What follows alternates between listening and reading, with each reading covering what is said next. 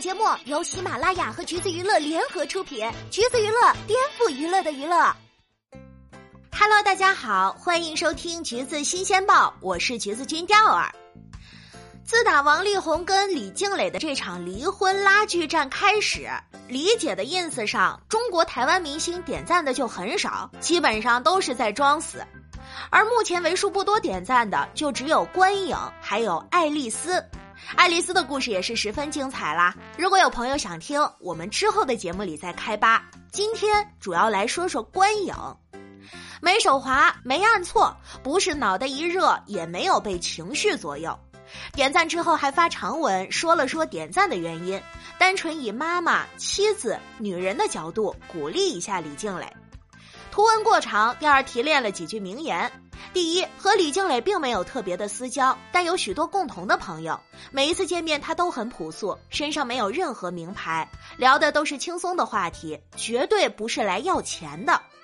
第二，人类需要同理心，如果连这都做不到，现在的人也未免太会撇得一干二净了。第三，懂得跟有老婆的人保持安全距离。第四，对偶像的包容接近病态，只会让偶像迷失自己。第五，粉丝可以爱偶像的作品，但不要以为他就是这样被设定的完美样子。第六，不爱别人的时候，请用大气成熟的方式处理。第七，老公给老婆钱正常，要赡养费更是天经地义。第八，有钱还小气，拿长辈当挡箭牌，无语到最高点。第九，女生要用智慧解决问题，这点很重要。第十，父母教育下一代，他们的交友、为人处事、底线、担当、自我保护、智慧，这些都很重要。第十一，女性要在婚姻中平衡好家庭和实现自我，争取公平对待。看完观影的文字，很多网友都表示“三观正”的标签给我焊在他身上。之后呢，有人发现修杰楷还有周渝民的老婆也都跟着点赞了。这是只有资本打头阵才敢跟上的节奏吗？说起观影，很多人的第一反应就是家里巨有钱的那个吗？所以才敢这么刚。其实啊，说不是也不是，但说是也是。毕竟不是所有巨有钱的人都敢这么做的。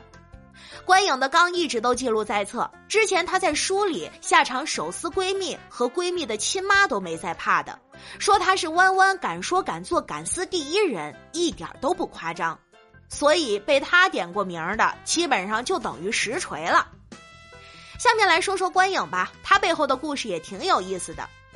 二零零四年《天国的嫁衣》播出时，剧里的超级名模 Katrina 光环明显大于女主。自信、好看又不坏，这个角色无疑是给他拉了一大波路人的好感。然而看了他的履历之后，还是小小的惊了一下。要说台湾这个省份也是很好玩的，喜欢玩帮派游戏，在那儿有两个不成文但是比较有名的组织，一个呢是七仙女，由大小 S 打头阵的几个女明星组成；而另一个就是名媛帮，由弯弯的三个头部财阀后代组成。比前者高了 N 个段位，和嫁入豪门变成上流社会的人不一样，他们不用嫁，自己本身就是正统名媛。关颖代表的是日盛帮，人称弯弯第一千金；孙云云代表的威风帮，人称弯弯第一名媛；而蔡依伦、蔡依珊姐妹代表的红豆帮，人称弯弯千金帮帮主。而除此之外，中国台湾比较有名的名媛派系还有很多。嫁给连战儿子连胜文的红豆帮妹妹蔡依珊，人称小连夫人；威腾船务千金林木杰嫁给红豆帮少东家蔡笃清；台湾版花木兰前台中市长胡志强独女胡婷婷，还有余文乐的老婆王唐云，全台湾家里最有钱的公主穆希言。他们不一定都是明星，但是呢，光环、热度还有传奇故事，并不亚于明星，也是应了那句“江山出美人，宝岛出名媛”。以此类推出关颖，那是绝对正统的财阀女儿。关颖七六年出生在日本黑木，本名也不姓关，姓陈，叫做陈品颖。关颖还有一个妹妹陈颖姿。看关颖父母的爱情就像是偶像剧一样，先说爸爸陈国和。虽说家里不是啥有头有脸的人物，但是他的母亲，也就是关颖的奶奶，是某基金会的前董事长。陈国和娶了当年台湾首富的女儿，所以大概是为了更配得上妻子，婚后只身去日本创业。英语专业出身，貌似很擅长做进出口贸易生意。几年之后，和三弟陈世元一起创立了日盛证券。陈国和把公司交给妻子和弟弟打理，自己在日本继续扩大事业范围。关颖五岁之前都跟着父母生活在日本，看他小时候的穿衣打扮也是妥妥的贵族公主风。直到五岁，随着父母返台，自然而然的进入了台北的美国学校，开始他继承者们的学生生活。关颖父亲这边的事业呢，总的来说并不小，但是跟妻子这边比起来就有点逊色了。关颖母亲蔡淑媛身后的蔡氏家族在台湾几乎无人不知，而之所以被称为苗栗蔡氏，是因为父辈的出生地在苗栗县。台湾有五大名望家族，蔡家就是领头羊。蔡家的四个兄弟都曾驰骋商场，但真正把蔡家带出穷困的，首推二子蔡万春，台湾最大的金融资本家，也就是关颖的姥爷。七十年代末，国泰集团生意遍布各行各业，几乎能想到的都有所涉及。有人说，蔡氏财团是台湾经济的一个缩影，而让蔡家一夜成名的，则是拍下了圆明园十二兽首中的四个，单个拍卖价就上亿了。目前收藏在保利艺术博物馆，而值得一提的是，赌王何鸿燊也曾拍下两个。在特殊年代，一夫多妻制是很多见的，所以蔡万春先后与于凤娇、戴瑞穗结婚，生了五男五女。蔡淑媛则是蔡万春与二太太戴瑞穗的小女儿。婚后，蔡淑媛并没有继承父辈家业，至今都经营着日盛公司。虽然关颖这一代和国泰集团并不直接挂钩，title 只是日盛证券集团的千金，但是有那么一长串的家族背景，在各个方面和其他单纯由父辈起家的人相比，肯定是不一样。听着上一辈被名媛千金叫了好多年，后来自己也有了同样的称号，他觉得这些是束缚，是讽刺，也可以理解吧。所以观察下来就可以发现，姐妹家庭聚会里，关颖经常站在最边上，从来不抢 C 位。结合这个，也多少能感受到她有些刻意的远离名媛的裹挟。对比几年前的拼团名媛事件，越没有什么越想炫耀什么，越有什么的人反而就越想隐藏，不屑于炫耀了。所以关颖给人的感觉总是叛逆的个性，还有敢说敢为。长辈们夸他懂事乖巧，他总喜欢说：“我还喜欢溜冰、翻跟斗、跟人讲脏话。”大学毕业不顾家里反对，一心想进娱乐圈。二零零四年打败大 S，拿下了潘婷洗发水的广告。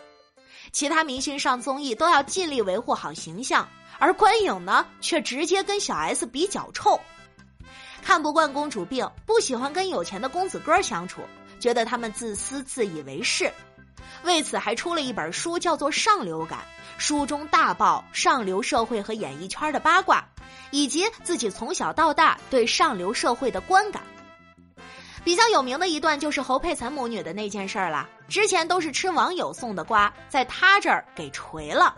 而之所以敢一字一句的写出来，一是关颖本身大胆的性格使然，二是这件事儿中最大的受害者是他的亲大姨蔡桂照。而在关颖的男友名单中，除了蒋友柏，还真没发现其他贵公子。至于这位呢，关颖也有提到，好的时候会为自己下厨做菜，分手后也真的不太礼貌，不承认前任就算了，还说贩卖别人的人生赚钱不值得支持。认识太太之前，女友都是大便，啊，这是不是有点不体面呢？但是对此，关颖的回应倒是还挺体面的，说这是我自己的隐私。